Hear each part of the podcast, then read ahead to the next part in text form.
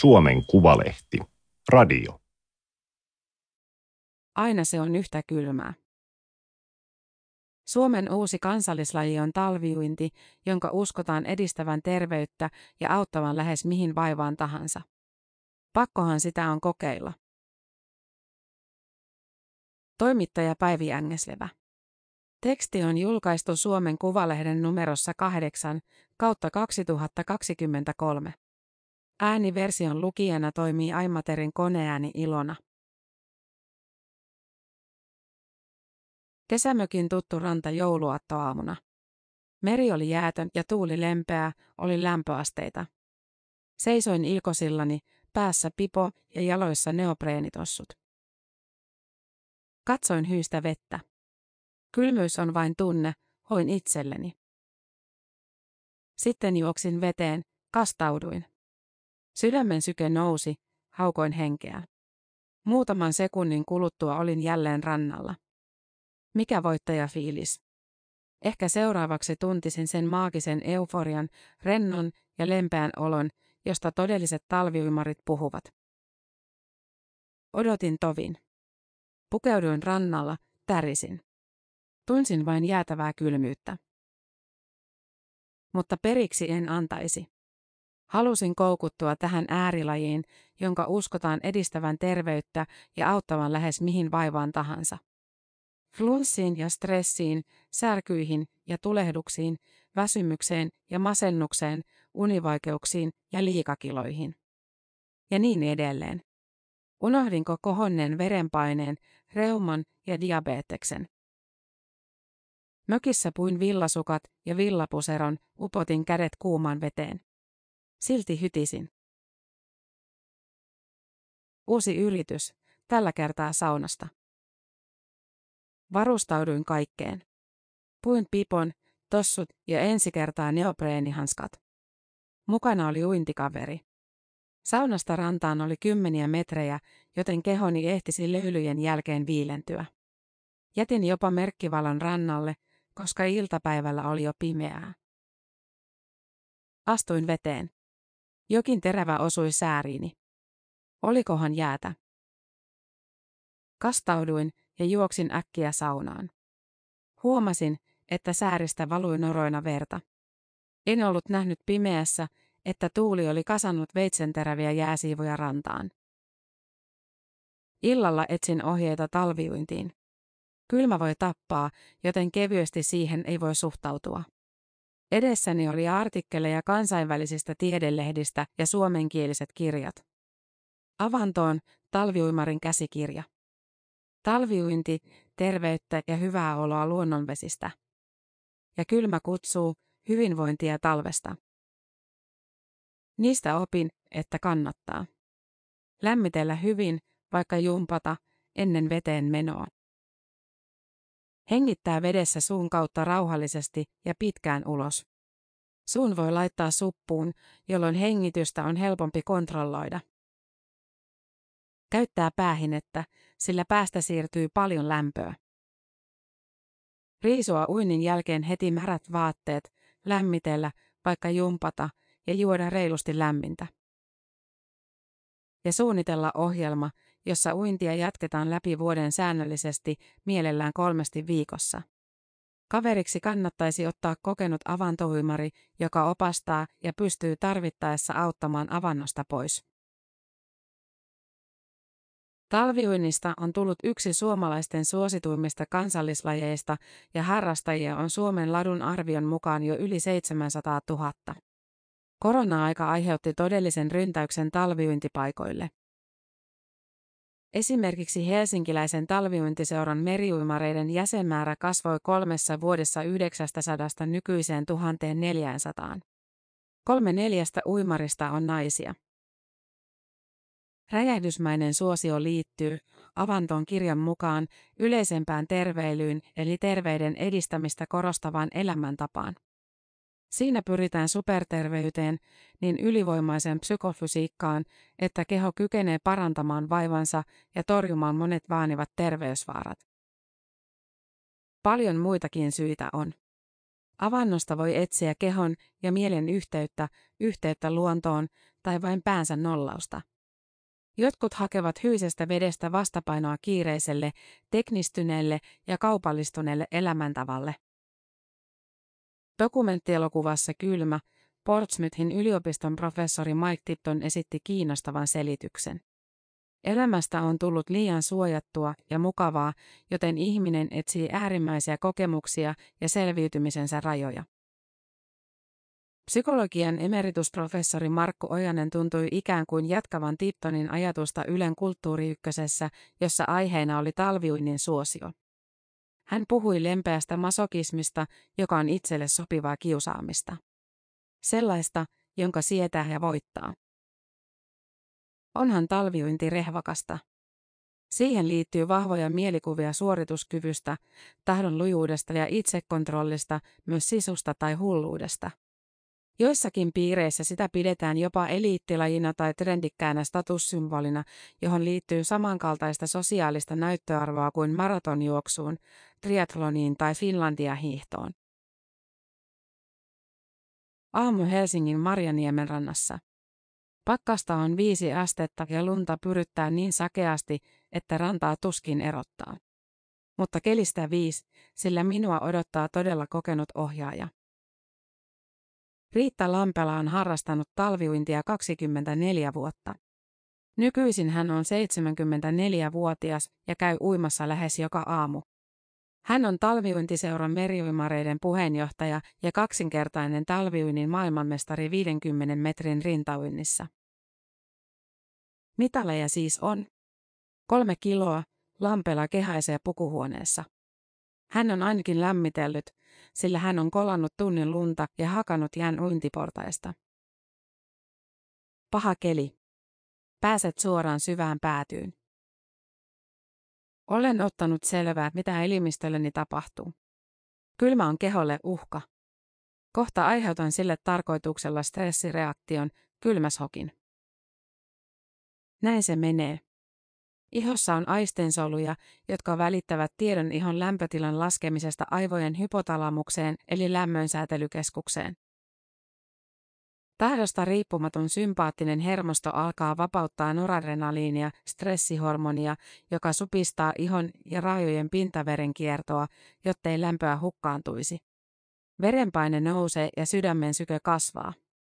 Verenkierto keskittyy kehon sisäosiin, jotta tärkeät elimet kuten sydän, aivot, maksa ja munuaiset säilyisivät toimintakykyisinä. Kylmässä voi vapautua muitakin hormoneja, kuten kortisolia ja endorfiineja. Jos ihon lämpötila laskee liikaa, kipuun reagoivat solut aktivoituvat. Kudosten jäähtyminen ja kortisoli vähentävät kivun tunnetta, endorfiinit tuovat mielihyvää. Jos kylmässä on pidempään ja kasvot jäähtyvät, sydämen syke laskee. Sellaista minulle ei edi tapahtua. Puen pipon, hanskat ja tossut, lampelaa vain pipon. Hänestä kylmyys jaloissa ja käsissä pitää tuntea, jotta tajuaa nousta vedestä. Hän kävelee ulos muovisandaaleilla. Ne ovat liukkaat, joten hän jatkaa lumessa paljain jaloin ja neuvoo. Älä hauko henkeä. Kohta haukot vettäkin, ja silloin hukkuu. Lampela liukuu laiturilta veteen. Kevyesti ja kohti jään reunaa. Pakottaudun hyiseen veteen. Kestän ehkä kymmenen sekuntia ja kiirehdin ylös. Tärisin, koska lihakseni tuottavat lämpöä. Sormet ovat jäässä, jalat myös. Ehkä ne ovat paleltuneet, sillä tuntuu kuin kävelisin pattien päällä. Talviuinti ei ole uusi laji. Suomalaiset kävivät tiettävästi avannossa jo ainakin 1600-luvulla, koska pulailus kylmään lievitti saunomisen jälkeistä hikoilua. Suomen ensimmäinen rekisteröity talviuintiseura, talviuimarien kerho, perustettiin marraskuussa 1924 Helsinkiin. Seuran perusti helsinkiläinen Emil Järvo, jota pidetään suomalaisen talviuinnin isänä. Vähitellen uintiharrastus levisi etelästä myös muualle Suomeen, nousi jopa eräänlaiseksi muoti-ilmiöksi 1950-luvulla. Nykyisin Suomessa on kymmeniä talviuintiseuroja ja satoja talviuintipaikkoja. Helsingissä talvivintipaikkoja on ainakin 23, joista viisi avattiin äskettäin.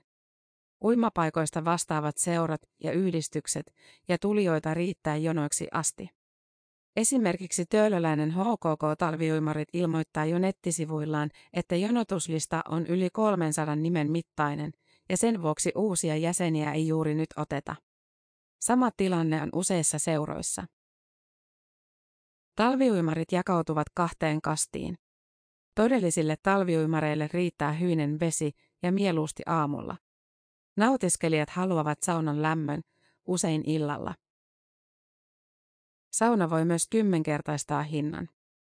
Puolen vuoden talvikausi maksaa Helsingissä pelkällä uinnilla 25 eurosta ylöspäin, saunalla jopa 300 euroa. Jäsenyydet liikkuvat samoissa hinnoissa myös muualla Suomessa. Vastassa on jääkarhuveestos. Sitten mies, joka kolaa lunta kävelypolulta uimahousuissa ja vettä tihkuvana. Hyinen näky. Mies ei ole moksiskaan, hymyilee vain leveästi. Talviuimarien kerho sijaitsee Helsingin Hietaniemessä ja sisään pääsen emäntäni Sanna Autereen vierailijana. Löydän hänet pukuhuoneesta. Autere on harrastanut talviuintia 12 vuotta. Ensin uteliaisuudesta lajiin, lopulta hyvän olon vuoksi. Hän antaa selkeät ohjeet, pipo, hanskat ja tossut päälle. Ensin avantoon, sitten saunasta veteen 2-3 kertaa ja viimeiseksi saunaan, jotteivät vilunväreet jää päälle. Hänestä tärkeintä on kuunnella itseään. Tee niin kuin hyvältä tuntuu. Olenkohan jo tottunut kylmään? Kylmäshokki vaimenee, kun aivot oppivat, ettei säännöllinen pulahdus hyisen veteen ole välitön uhka. Siihen pitäisi kulua kaksi viikkoa, ja juuri tuon ajan olen harjoitellut. Mökillä viikon päivittäin, ja sen jälkeen Helsingissä kolmesti viikossa. Autere kävelee laiturille. Hän nui lähelle jään reunaa, minä pysyttelen portaiden tuntumassa. Vesi tuntuu yhtä kylmältä kuin ennenkin, mutta sauna tuo ihanan lämmön. Ja mikä tunne jälkikäteen? Oloni on rauhallinen, rentoutunut, lempeä. Lienen saavuttanut siis euforian. Mutta yöllä tapahtuu outoja. Keho ikään kuin ylivirittyy. Sydän hakkaa, ajatukset vilisevät mielessä, enkä saa millään unta. Mahtoikohan stressireaktio jäädä päälle? Mieli virkistyy, stressi laskee, ahdistus ja harmitus helpottuvat. Säännöllisellä talviuinnilla tuntuu olevan loputtomasti suotuisia terveysvaikutuksia ja niitä kerätään usein kyselyillä. Mutta onko kokemuksille selityksiä, jotka perustuvat tutkittuun tietoon? Työterveyden professori Tiina Ikäheimo Tromsan yliopistosta ja johtava tutkija Sirkka Rissanen työterveyslaitoksesta tutkivat kylmän ja kuumon vaikutusta ihmisen terveyteen ja toimintakykyyn. Aineenvaihdunta-tutkimuksen apulaisprofessori Kirsi Virtanen Turun yliopistosta on perehtynyt ihmisen ruskeaan rasvaan. He vastaavat yleisimpiin terveysväittämiin. Väite, säännöllinen talviunti parantaa unta. Tieteellistä näyttöä ei ole. Beta-endorfiini tuo mielihyvää ja voihan se joskus vaikuttaa unen laatuun. Uinti uimahallissa tai muu liikunta voi tuoda saman vaikutuksen, Sirkka Rissanen sanoo. Väite, lievittää stressiä. Voi auttaa stressin säätelyssä, Tiina Ikäheimo sanoo. Väite, parantaa vastustuskykyä ja vähentää flunssia. On viitteitä vastustuskyvyn parannemisesta, jopa flunssien vähentymisestä, Sirkka Rissanen sanoo. Kirsi Virtanen tutkii parhaillaan Turun yliopistossa säännöllisen kylmäoinnin vaikutusta vastustuskykyyn. Tuloksia saataneen kesällä. Väite auttaa nivelten ja lihasten särkyihin, myös reumaan. Kortisoli lievittää kipuja ja voi vaimentaa tulehduksia. Voi auttaa reuman kipuihin, mutta ei paranna sairautta, Tiina Ikäheimo sanoo. Väite laskee kohonnutta verenpainetta. Verisuonet supistuvat kylmässä ja laajentuvat lämpimässä. On viitteitä, että lämpötilan vaihtelu vaikuttaisi verisuonten kimmoisuuteen. Pitkäaikaisia vaikutuksia verenpaineeseen ei ole tutkittu. Ei myöskään sitä, voiko talviuinti aiheuttaa verenpainetaudin, Tiina Ikäheimo sanoo. Väite laihduttaa. Aineenvaihdunta vilkastuu ja energiaa kuluu noin 200 kilokaloria, joka vastaa vajaata 10 prosenttia naisen päivittäisestä kaloritarpeesta. Ikääntyessä paino lisääntyy puolesta yhteen kiloa vuodessa, joten säännöllinen talviuinti voi auttaa painonhallinnassa, Kirsi Virtanen sanoo. Väite ehkäisee diabetesta ja sydän- ja verisuonitauteja. Kylmä aktivoi ruskeita rasvasoluja. Ne polttavat sokeria ja rasvaa verestä, jolloin syntyy lämpöä ja kuluu kaloreita. Tutkimus New Yorkissa vuonna 2021 osoitti, että 50 000 potilaan joukosta niillä, joilla ruskea rasva aktivoitui, oli merkittävästi vähemmän sydän- ja verisuonitauteja ja kakkostyypin diabetesta, Kirsi Virtanen sanoo. Tutkijat toteavat, että tutkimuksia talviuinnista on vain vähän ja niissä on epäselvyyksiä. Tutkimustuloksiin vaikuttavat esimerkiksi veden lämpötila, uintiaika ja tottumus kylmään. Joissakin tutkimuksissa koehenkilöitä ei ole ollut riittävästi, toisista on puuttunut verrokkiryhmä. Entä kohottaako talviuinti mielialaa? Siitä talviuimarit ainakin puhuvat, ja siihen helsinkiläiset psykoterapeutit Riikka Airo ja Mia Lehtonen tarttuivat. He ryhtyivät selvittämään, voiko talviuintia käyttää nuorten mielenterveyden hoidossa. Ryhmään valikoitui 8 19-28-vuotiasta, jotka käyvät kevään ajan psykoterapiassa ja alla Siipuulin merivesialtaassa. Psykoterapiassa vahvistetaan tunnetaitoja. Talviuinnissa keskitytään läsnäoloon ja hengitykseen, jolla voi harjoitella kehonsa ja mielensä rauhoittamista. Kylmäshokki voi tuntua samalta kuin paniikki tai ahdistuskohtaus, Airo toteaa. Ahdistusta ja masennusta mitataan kyselyillä. Verrokkeryhmää ei ole. Toukokuussa selviää, miten hyvin talviuintia voi yhdistää psykoterapiaan. Airan mielestä hienoa on pelkästään sekin, jos talviuinti muuttaa käsitystä kylmästä ja pimeästä vuodenajasta. Hyisessä vedessä seisoo mies. Hänestä näkyy vain pää. Uin hätäisesti kahdeksan vetoa rintauintia ja menen saunaan. Mies on yhä paikallaan, kasvoillaan stoalainen tyyneys, kun palaan saunasta takaisin alla Siipuolin merivesialtaalle. Herran jestas. Kauanko olet ollut, kysyn. Mies vilkaisee seinäkelloa. 15 minuuttia. Vielä yksi, hän vastaa. Mies kävelee rauhallisesti saunaan, minä hytisten perässä.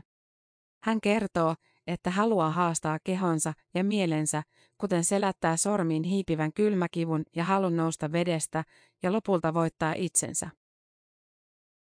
Joskus häntä on huimannut. Lihakset ovat kangistuneet, askel haparoinut. Miehen nimi on Jussi Haramo ja hän osoittautuu lääkäriksi. Hän toteaa heti, ettei ole ammattinsa puolesta perehtynyt talviuintiin, vaan on vedessä sen ajan, mikä tuntuu sopivalta. Kylmään hän totutteli portaittain ja lähes päivittäin, aluksi 45 minuuttia 15 asteisessa, lopulta noin 15 minuuttia nolla asteisessa vedessä. Tuon ajan tottunut talviuimari voi olla vedessä. Haramo toteaa, ettei mene hyyseen veteen ilman neopreenitossuja ja hanskoja, jotka suojaavat paleltumilta ja valkosormisuudelta. Itseään kannattaa kuunnella, hän sanoo. Kylmä on aina valtava rasitus sydämelle kuin kova fyysinen treeni. Totta. Talviuinnin ohjeissa sanotaan, että jos sairastaa sydänsairautta, kuten sepelvaltimotautia, pitäisi ensin neuvotella hoitavan lääkärin kanssa. Kannattaa myös olla varovainen, jos on muita kroonisia sairauksia, kuten astmaa tai diabetesta. Avantoon ei ainakaan pidä mennä humalassa tai krapulassa, flunssassa tai muuten sairaana, tai jos sairastaa kylmänokkosihottumaa eli kylmäurtikariaa. Kasvoja ja kehoa ei kannata kastella yhtä aikaa. Professori Tiina Ikäheimon mukaan kylmä on keholle kuin kaasu, sillä se kiihdyttää sydämen sykettä. Kasvoille se on kuin jarru, sillä se laskee sykettä. Jarrun ja kaasun painaminen yhtä aikaa voi aiheuttaa autonomisen konfliktin ja se voi altistaa rytmihäiriöille. Kolmas uinti Marjoniemen rannassa. Pakkasaamun ilma on kuulas, aurinko paistaa. Riitta Lampela liukuu tottuneesti veteen, etenee pitkin vedoin. Hän oi kymmeniä metrejä. Minä ehkä kymmenen vetoa rintauintia, sillä ihoa pistelee ilkeästi. Aina se on yhtä kylmää, Lampela toteaa. Täysin samaa mieltä. Olen harjoitellut puolitoista kuukautta, enkä voi rehvastella kestävyydellä. Lampela riisuu märän uimapukunsa heti laiturilla ison flotekaapunsa alla. Hän kertoo, että teki työuransa sellistinä ja kärsi ankaran harjoittelun tuomasta nivelten ja lihasten kivuista. Hän sairasti usein flunssia ja söi laatikkokaupalla allergialääkkeitä. Kunnes Simsalabim. Flunssat väistyivät, siitepölyallergia katosi. Talviuinin ansiota, Lampela sanoo. Vuonna 2021 Suomen latu teki kyselyn terveysvaikutuksista yli tuhannelle sadalle talviuimarille. Kaksi kolmesta vastasi, että mielenvirkeys oli parantunut ja stressi vähentynyt. Flunssat olivat vähentyneet tai poistuneet joka toisella ja unen laatu parantunut neljällä kymmenestä. Joka kahdestoista ei huomannut mitään vaikutusta. Entä minä? Vaikea sanoa. Talvikauden nuha ja käsien palelu jatkuvat, mutta aamujen heräilyistä olen päässyt eroon. Nukun paremmin ja tunnen itseni virkeämmäksi. Tunnustaudun nautiskelijaksi, sillä saunan ja uinnin jälkeen oloni on rauhallinen, rento ja lempeä. Joten kyllä, olen tuntenut sen maagisen euforian, josta todelliset talviuimarit puhuvat. Mutta johtuuko parempi yöuni juuri talviuinnista? En tiedä. Ehkä vastaus löytyy tutkija Sirkka Rissasen toteamuksesta, kyse on myös mielikuvien asettamisesta etukäteen. Kun ajattelee rentoutuvansa, näin todella käykin. Tämä oli Suomen Kuvalehden juttu, aina se on yhtä kylmää. Ääniversion lukijana toimi Aimaterin koneääni Ilona. Tilaa Suomen Kuvalehti osoitteesta suomenkuvalehti.fi kautta tilaa.